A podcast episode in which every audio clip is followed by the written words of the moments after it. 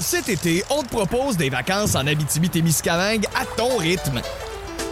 C'est simple, sur le site web nouveaumoi.ca, remplis le formulaire et cours la chance de gagner tes vacances d'une valeur de 1 500 $ en Abitibi-Témiscamingue. Imagine-toi en pourvoirie, dans un hébergement insolite ou encore en sortie familiale dans nos nombreux attraits. Une destination à proximité t'attend. L'Abitibi-Témiscamingue à ton rythme. Propulsé par énergie. Eh bien, on est de retour. Vous pouvez confirmer via la page de RDS qu'on est bien de retour. Petit pépin technique. Donc, nous sommes de retour. Nous sommes en direct de Brossard, là où il y a eu entraînement optionnel. Aussitôt que vous me confirmez que vous m'entendez, on va rétablir le contact avec Pierre Lebrun qui nous parlait, entre autres, ce matin de cette transaction de Polak pour le Canadien. Juste vous dire que Fleischmann va réintégrer la formation, Licio sera laissé de côté et que Barbario va prendre la place de Gilbert qui, lui, est blessé. On parle d'une blessure au jour le jour. Mauvaise nouvelle pour le Canadien puisque cette blessure vient au mauvais moment, là où peut-être le Canadien aurait souhaité échanger Tom Gilbert pour un choix au repêchage. Donc, aussitôt que vous avez du son, vous ne vous gênez pas pour nous le faire savoir. Donc, tu me confirmes qu'on est là? Donc, on est là. Donc, je vous rappelle la conversation qu'on avait un peu plus tôt avec Pierre Lebrun. Il parlait ce matin de cette transaction de Polak. Oui, il était sur les rangs et la bonne chose pour les Sharks de San Jose, c'est de ne pas avoir donné de choix de cette année 2016. Un, bon repêchage. Deux, il n'avait pas de choix de première ronde puisqu'il l'avait servi pour la transaction de Martin Jones. En ayant fait cette transaction, on ne voulait pas avoir de premier et de deuxième choix pour 2016. Donc, on a donné 2 deuxièmes choix pour 2017 et 2018. Donc, on est allé très loin dans la conversation. Alors, nous sommes toujours en train de tenter de rétablir la communication avec Pierre Lebrun. Salut, Pierre! Ce n'est pas Pierre, Martin. Tu m'entends bien. J'ai juste confirmé avant de rappeler Pierre qu'on s'entend numéro 1. Quelle déception. Quelle déception de t'avoir en ondes, Luc. Raccroche. Je raccroche puis j'appelle Pierre à l'instant. Merci. C'est bon, ça? Ah, boy. Hey, pour les gens qui sont sur la page, rafraîchissez la page ou mentionnez aux gens qu'il faut rafraîchir la page pour avoir accès. On s'excuse énormément pour ce problème technique qu'on a présentement, mais on va y arriver, ça ne sera pas long. Est-ce qu'on a Pierre? Pas encore, hein? Parfait. Donc, on vous rappelle que le Canadien va jouer ce soir contre les Prédateurs de Nashville, les Prédateurs qui ont absolument besoin de victoire, eux qui se font talonner par le Wild du Minnesota qui vient d'en gagner 4 de suite face à de bonnes équipes. Hier après-midi, c'était les Blackhawks de Chicago dans le cadre de la Winter Series, mais la Stadium Series. Et le Wild l'a emporté 6-1 face aux Blackhawks. Donc, depuis ce changement d'entraîneur, eh bien, le Wild est littéralement en feu, marqué plus de 5 buts à chaque match. J'entends Luc qui a rétabli la communication. On va pouvoir parler avec Pierre Lebrun dans quelques instants. On vous remercie de cette patience que vous avez eue avant de pouvoir poursuivre. Donc, on va y rejoindre Pierre à l'instant. Rebonjour, Pierre. Oui, salut. Ah, mille excuses. On a un petit pépin technique ici. Des fois, ça arrive à Brossard. On a un peu plus de problèmes à l'occasion. Mais quand on t'a quitté, tu nous avais expliqué pourquoi San Jose avait voulu avoir 2 deuxièmes choix. Puis tu étais en train de nous parler de la banque de choix que les Leafs étaient en train de se bâtir. Puis tu nous expliquais que le choix pour Kessel, c'est les Pingouins, visiblement, avec où ils allaient se passer dans la série ou pas, que ça allait décider s'ils allaient remettre le choix de cette année. Oui, alors si les Pingouins font les séries, Toronto va avoir leur choix de première ronde au mois de juin. Si les Pingouins manquent les séries, ça va être choix de première ronde des Pingouins que les Leafs vont avoir en 2017, alors d'une façon ou l'autre. En plus de ça, ils ont toutes sortes d'autres choix, deuxième ronde, troisième ronde, quatrième ronde, cinquième ronde, toutes sortes de choix d'autres équipes, 12 en total. Donc, ce qui va être intéressant, par exemple, c'est que les Leafs ont 3 ans pour décider quand ils vont repayer leur choix de compensation à Detroit pour l'embauche de Mike Babcock, ainsi qu'à New Jersey pour l'embauche de Lou Lamoriello.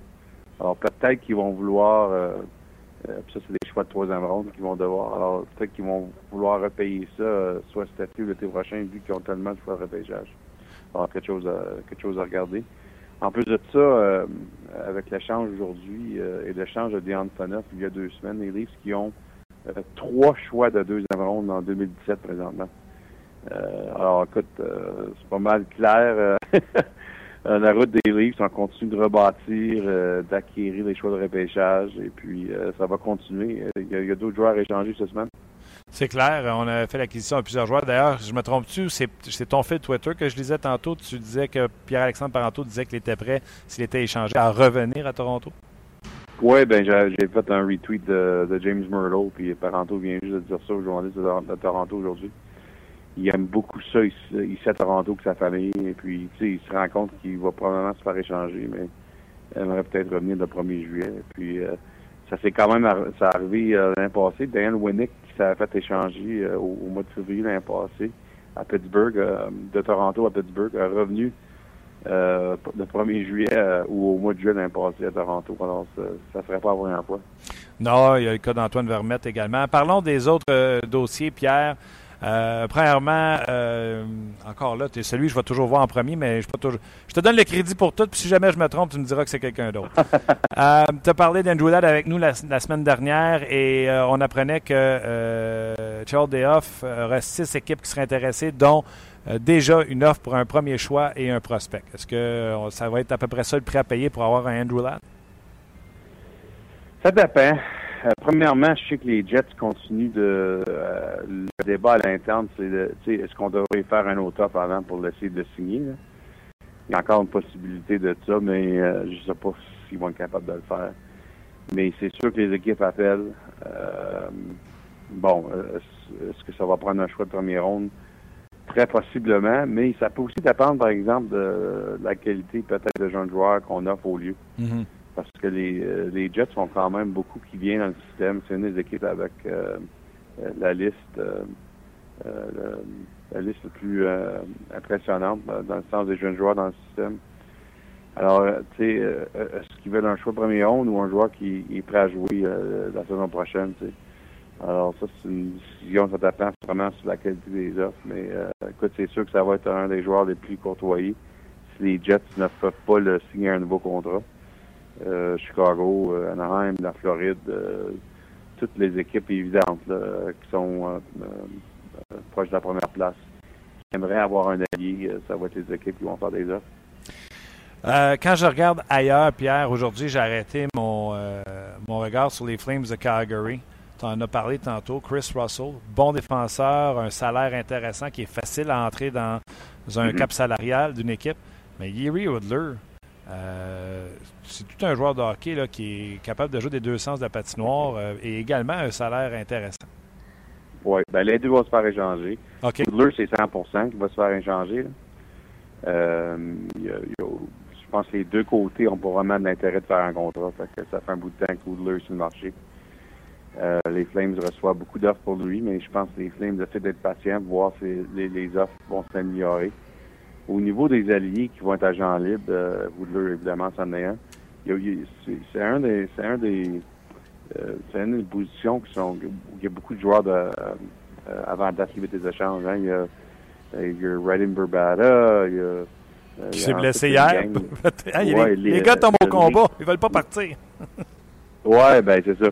Lee Stamniak, Michael Bodker qui a juste 26 ans, si les Coyotes ne peuvent pas le signer, ils vont devoir l'échanger. Uh-huh. C'est tous des joueurs de location. Alors, le marché, il y a un peu plus de compétition là-dedans, mais au-delà de ces 100% qui se fait échanger. Russell, la seule chose, c'est que je pense que les Flames vont continuer de parler à son agent jusqu'à la fin pour voir s'ils sont capables de trouver un chiffre qui fonctionne pour un nouveau contrat, mais j'ai pas l'impression qu'ils vont être capables de le signer, puis surtout que Russell, c'était vraiment sa première fois dans sa carrière qu'il peut essayer de prendre l'avantage du marché autonome. Ouais. Les Flames qui ont déjà beaucoup d'argent investi dans Doug Hamilton, Mark Giordano, TJ Brody, ainsi que le fait que Dennis Wyman, une autre année, son contrat à plus de 5 millions par année. Ça va être difficile à s'enlever de ce contrat-là. Alors, je pense que c'est difficile pour Calgary de dépenser de l'argent sur un 5e défenseur. c'est un quatrième là, en vraie vie, mais dans le sens de financièrement. Fait que je pense que Russell, c'est vraiment le défenseur numéro un parmi les défenseurs de joueurs de location sur le marché cette semaine.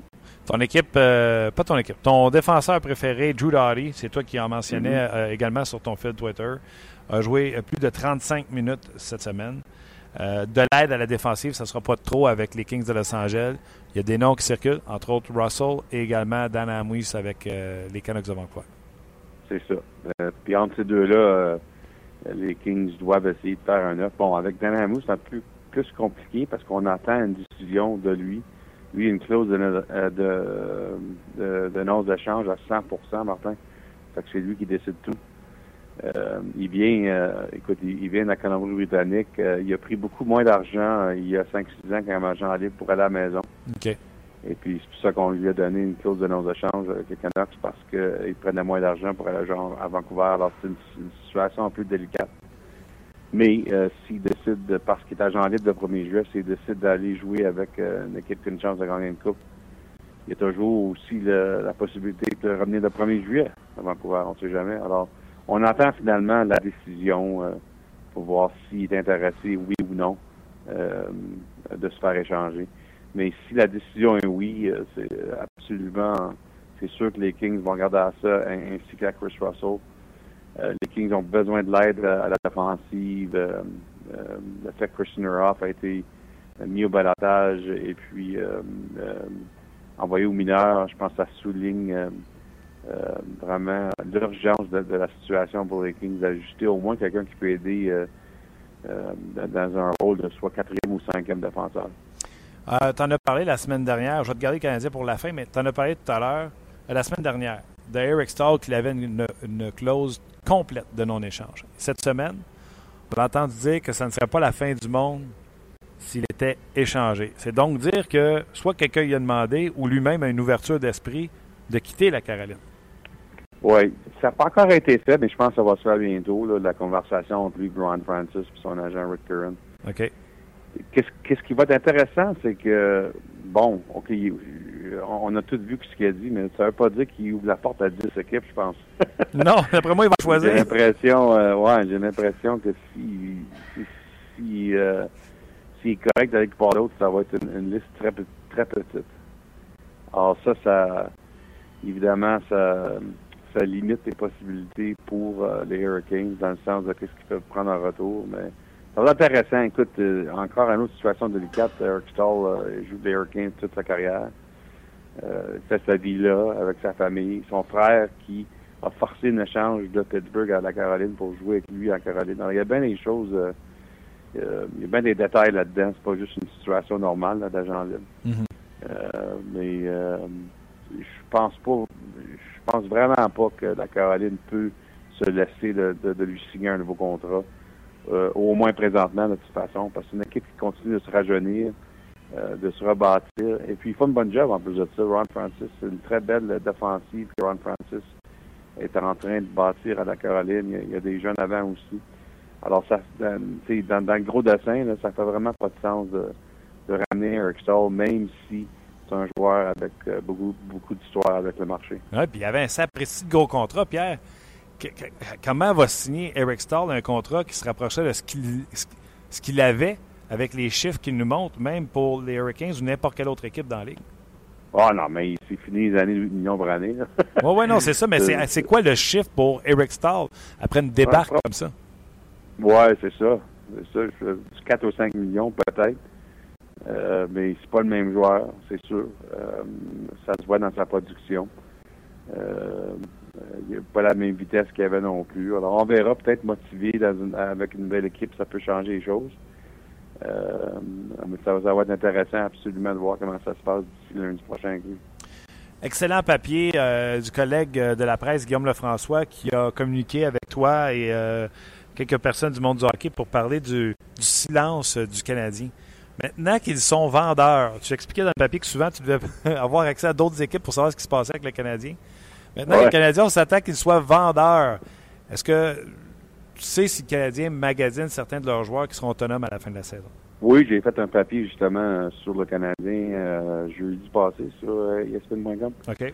Puis j'expliquais justement les noms que j'entendais. Puis c'est pas mal, écoute, je pense pas mal facile à savoir. Quand je parle à d'autres équipes, Dale Weiss, Tom Gilbert, Thomas Fleischmann, etc. Tous les joueurs qui vont être agents libres. Un joueur, par exemple, qui va être agent libre, que je pense que le Canadien aimerait garder, en fait, c'est Paul Byron. Okay. Je pense que le Canadien aimerait mieux le garder. On verra, là, mais il est agent libre le 1er juillet, mais c'est dans une saison désastreuse pour l'équipe en général. Je pense que Byron, c'est un des rares positifs. On peut être d'accord là-dessus. Il joue un rôle capable de jouer sur différentes lignes, tuer les punitions, un très bon, beaucoup de vitesse avec son patin. Alors, je pense qu'il va peut-être rester, lui, on verra. Puis évidemment, à part des joueurs agents libres, le Canadien, ça doit d'écouter à d'autres offres. Je sais qu'à l'accès Yamlin, il y a des équipes qui appellent, mais lui, il y a une clause d'annonce de change à 100%. Alors, à moins qu'il veut partir, je pense pas qu'il veut. Ça n'a pas l'air qu'il va aller nulle part. Il y a des équipes qui appellent sur leurs alleux aussi, mais encore une fois, on verra, je pense. Lui, il se comptera pendant 2 autres années, je pense. Fait que, je suis surpris que le monde appelle pour Heller. Oui, ben c'est ça. Ben il appelle, tu sais, à quel niveau? Des appels puis des offres congrès, c'est pas la même chose. Non, non, c'est ça. Mais en tout cas, on verra. Écoute, vraiment le point de mon texte que j'ai écrit sur Bergevin la semaine passée, c'est que je pense que le mois de juin représente une meilleure fenêtre pour faire des grosses transactions que, évidemment, avant le 29 février, parce que c'est vraiment... La Ligue nationale a devenu de même le système. Quand on regarde les grosses échanges dans les dernières années, que ce soit Tyler Sagan, Milan Lucic, Doug Hamilton, c'est tous des échanges du mois de juin. Phil Kessel. Parce qu'au mois de juin, il n'y a plus de plafond salarial. Durant l'été, il n'y a pas de plafond salarial. Alors, ça donne aux équipes plus de flexibilité de faire des échanges puis s'arranger plus tard avec les chiffres, tu sais. C'est une des raisons. Puis, t'es capable d'avoir plus d'équipes dans les conversations aussi durant l'été que tu peux faire durant la saison quand c'est sûr qu'il y a des acheteurs et qu'il n'y a pas autant d'équipes. Ça ne veut pas dire qu'il n'y aura pas rien de gros que le Canadien d'ici lundi prochain, mais en général, comme la plupart des équipes, le mois de juin, c'est une fenêtre qui est un peu plus flexible pour faire des grosses affaires. J'ai bien hâte de voir, parce que là, ce qui va arriver, si le Canadien échange des joueurs, ils vont tomber dans la comparaison de ce que Toronto a eu pour Polak et Sparling. Si le Canadien ramasse juste des 5e et des 6e choix, comme souvent on voit à la date limite des transactions, souviens-toi de Mitchell, Flynn, ces joueurs-là. Donc, le Canadien va rentrer dans la... Les gens vont vouloir comparer qu'est-ce que le Canadien a eu versus qu'est-ce qui s'est donné ailleurs. Oui. Ben écoute... quand même pas tous les mêmes joueurs qui sont au même niveau. Je veux dire, Roman Polak était vraiment courtoyé par plusieurs équipes parmi les meilleures formations à cause de son rôle, comme la façon qu'il tue des punitions, la façon qu'il bloque des tirs. Alors, je pense pas que tu peux mettre Tom Gilbert au même niveau que Roman Polak dans ce sens-là. Mais c'est sûr que Dale Weiss, parmi les joueurs de location, Dale Weiss, ça devrait être le joueur qui fait le mieux pour le Canadien dans le sens d'intérêt. Et puis, devrait être capable de prendre soit un choix de 2e ronde ou 3e ronde pour Dale Weiss, selon moi. Terminal, et les gens qui s'interrogent à savoir si Dale Weiss, après une transaction, comme tu l'as mentionné tantôt, pourrait revenir à Montréal parce qu'il s'est tellement affiché comme étant un fan du Canadien. Le problème, Pierre, c'est pas qu'il aime le Canadien, le problème, c'est que Dale Weiss peut coûter cher sur le marché des joueurs autonomes à la fin de la saison.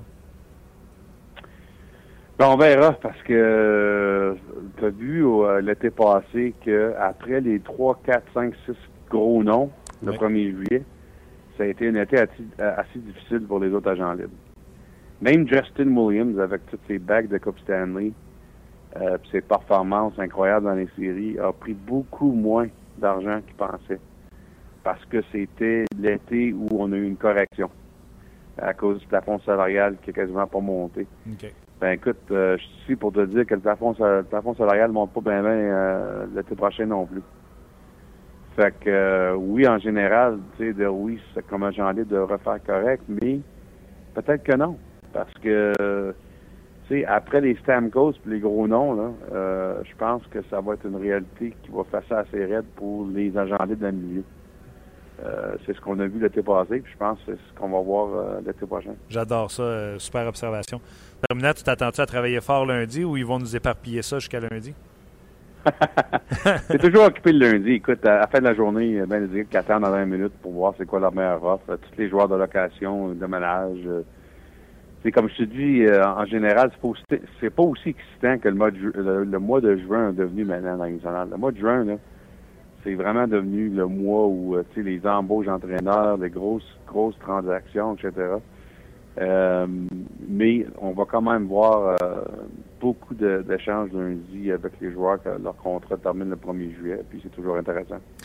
Pierre Lebrun, un gros merci, et c'est un incontournable pour vous qui écoutez de vous abonner au compte de Pierre Lebrun et de le suivre d'ici lundi, la date limite des transactions. Un gros merci, Pierre, on se reparle bientôt.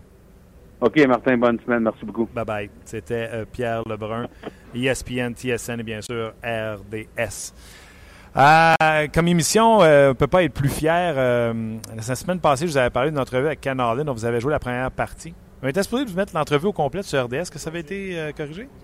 Aujourd'hui, combien d'entrevues au complet?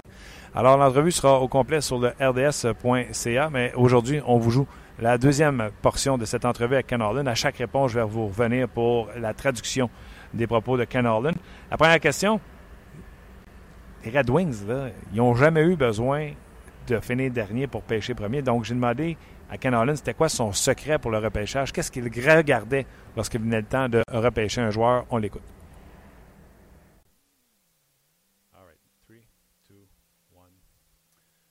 Encore une fois, on a la chance d'avoir un dirigeant de la Ligue nationale de hockey, mais pas n'importe quel, un des plus, un de ceux qui a le plus de succès. C'est M. Ken Harlan des Red Wings de Detroit. Mr. Harlan, how are you doing?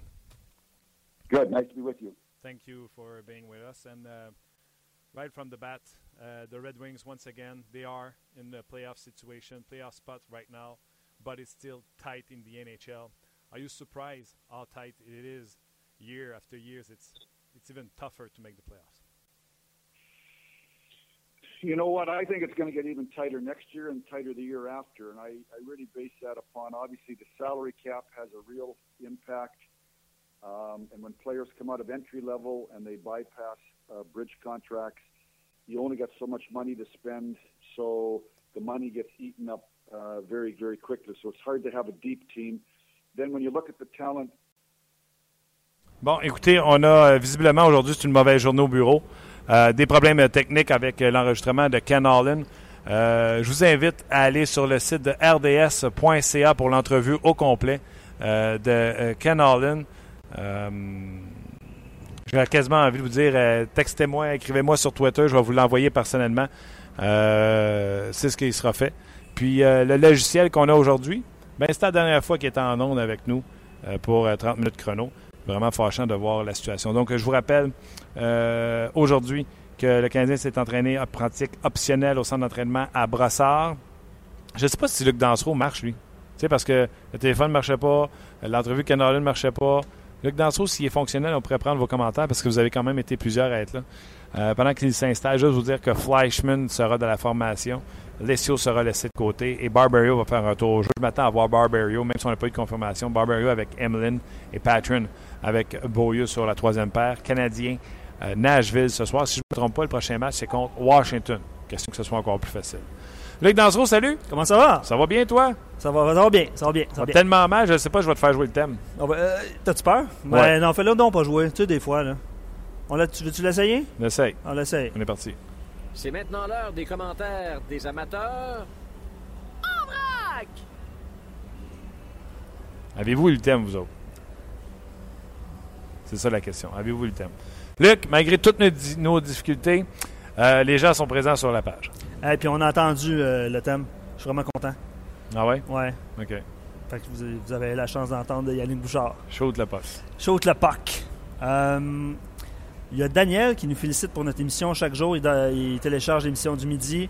Il écoute le soir dans son auto en revenant. Excellente habitude. Ouais, d'ailleurs, on vous le rappelle, vous pouvez la télécharger sur le rds.ca ou sur iTunes. Ça se fait très bien quand vous êtes abonné au podcast sur iTunes. C'est gratuit. Absolument. Je vais revenir sur l'entrevue de Ken Harlan. On a dû repartir l'application tantôt. Puis le timing... n'était pas le bon. Donc, comme Martin l'a dit, on va vous rendre disponible l'entrevue de Ken Holland. Super intéressant. Il parle entre autres d'Anthony Manta, de Xavier Ouellet. On va extraire les meilleurs segments et on va vous mettre ça. Ouais, non, là, j'ai de la misère à cacher à quel point je suis fâché. Je vous invite à aller écouter l'entrevue au complet. Ouais. Là, désolé, le logiciel qu'on utilise aujourd'hui, là, c'est... Ça va pas un bol de riz! Pour rester poli. Oui, voilà. Olivier... merci Olivier d'écrire fréquemment sur la page de 30 000 chronos. Avec le très mince espoir de participer aux séries, est-ce que le Canadien pourrait commencer à tanker dès le prochain match pour tenter de descendre au classement le plus possible? C'est une question qui revient souvent au cours des derniers jours. Mais je pense que tous les anciens joueurs se sont manifestés, là. Les joueurs ne tankent jamais. Les joueurs veulent gagner ou les joueurs pensent qu'ils vont gagner mais ne mettent pas l'effort pour le faire lorsqu'ils sont dans une situation comme ça. Mais il n'y a personne qui se regarde dans le vestiaire à dire on va tanker l'équipe puis l'an prochain on jouera pour Austin Matthews. Les gars ne savent même pas s'ils seront là l'an prochain. Et comme Mathieu Darche l'expliquait si bien dans un billet sur le RDS.ca, des joueurs comme lui, s'il avait joué à sa dernière saison pour une équipe finaliste de la Coupe cette année, certainement qu'il aurait eu un autre contrat la saison suivante. Mais parce qu'il a joué pour une équipe qui n'a pas fait les séries, comme le Canadien de Montréal, sous la tutelle de Randy Conneyward, bien, ça en a été fait de sa carrière. Pour Louis-Mathieu Roy, personnellement, dans son cas, il serait prêt à payer le gros prix pour obtenir les deux joueurs suivants.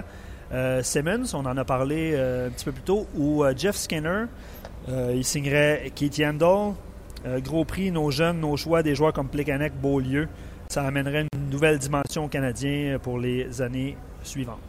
Ouais, dans le cas de Skinner, premièrement, il faudrait qu'il soit disponible, deuxièmement, joue présentement sur le troisième trio avec les Hurricanes de la Caroline, connaît sa meilleure saison depuis ses fameuses blessures à répétition de commotion cérébrale. Pas convaincu qu'il est encore ce joueur dominant, qu'il est excitant sur patin. Je pense que ça demeurera un joueur fragile et craintif. Dans le cas de Wayne Simmons, ben, je pense pas non plus que les Flyers veulent échanger ce joueur-là. Gaétan, la date limite des transactions sert à son avis principalement à certaines équipes d'aller chercher un joueur de location ou un joueur en fin de carrière. Selon lui, il n'y aura pas de coup d'éclat cette année. Oui, le gros coup d'éclat. Ça dépend. Est-ce que Eric Staal changera d'équipe? Ça sera un gros nom si jamais il devait le faire. Est-ce que les Oilers vont tenter quelque chose? Est-ce que les noms de Justin Schultz qui ont été mentionnés, entre autres? Mais monsieur a raison. Là, puis un peu comme Pierre le disait, les grosses transactions ont lieu en juin. Danny qui a posé une question à Pierre Lebrun, malheureusement. Elle était bonne. Oui. Ben, je les prends en note. Oui, tu les prends en note, hein? Je sais que Pierre, on ne parlera pas lundi prochain parce qu'il va être occupé. On remet ça à mardi. Ouais. Donc, la date limite des transactions va être terminée. Exact. Très bonne question à savoir si aucune équipe canadienne ne fait les séries, à quel point ça va frapper la Ligue nationale de hockey. Bonne question, Danny. Il y a Simon qui, lui, dans son cas, pense que c'est possible de faire la transaction pour Alexei Emeline malgré son contrat. Il pourrait aider comme une équipe comme les Panthers de la Floride, comme 5e, 6e défenseur. Qu'est-ce que tu en penses? Et surtout, sa clause non-échange full non-échange. Donc, c'est un dossier à suivre dans le cas d'Emeline. Mais tu sais... Si tu veux échanger Emeline après que tu aies laissé aller Tenordi ou que tu n'as pas laissé Tenordi jouer au hockey pour se développer, je trouvais ça un peu absurde. Donc, ton côté gauche, ce serait Markov qui reste pas grand temps, Barbario et Beaulieu ou Beaulieu-Barbario. Pas certain. Un dernier commentaire avant de se laisser. Méo Fortier qui, pour sa part, échangerait Pacioretty pendant que sa valeur est haute. Il n'y a pas la hargne, la fougue pour être capitaine. Comme je le disais tantôt, je pense que c'est dans le Facebook live qu'on a fait sur le RDS, le Facebook de RDS. Beaucoup trop tôt pour jeter la pierre à Max Pacioretty. Si vous pensez comme ça, ça veut dire qu'il en a marqué 39 l'an passé puis qu'il était tout feu, tout flamme au salaire qu'il a. Vous deviez penser qu'il fallait le signer déjà tout de suite pour un maximum de contrats. Je vous le dis, là, attendons une deuxième saison dans le cas de Max Pacioretty. Merci, Luc. Un gros merci à vous de votre patience. Je vous promets que je ne sais pas ce qu'on va faire, mais on va crier par rapport à ce qui s'est passé aujourd'hui avec la technique. L'entrevue de Ken Holland au complet sera disponible sur le rds.ca. Je vous invite à aller l'écouter. C'est archi intéressant. Moi, vraiment, vous vous intéressez à autre chose que seulement le Canadien de Montréal. Et même si vous vous intéressez juste aux Canadiens, de savoir comment on fait ailleurs versus ce qu'on ne fait pas ici à Montréal, juste pour ça. Ça en vaut la peine. Un gros merci à Luc Dansereau, à vous surtout d'être présent pour nos folies de 30 minutes chrono et maintenant même ce Facebook Live. Merci à Luc Dansereau qui se démène comme un diable dans l'eau bénite. Merci au patron de nous laisser faire nos folies. Et on se reparle demain pour une autre édition de 30 minutes chrono à midi et un Facebook Live à 11h30. Bye-bye tout le monde.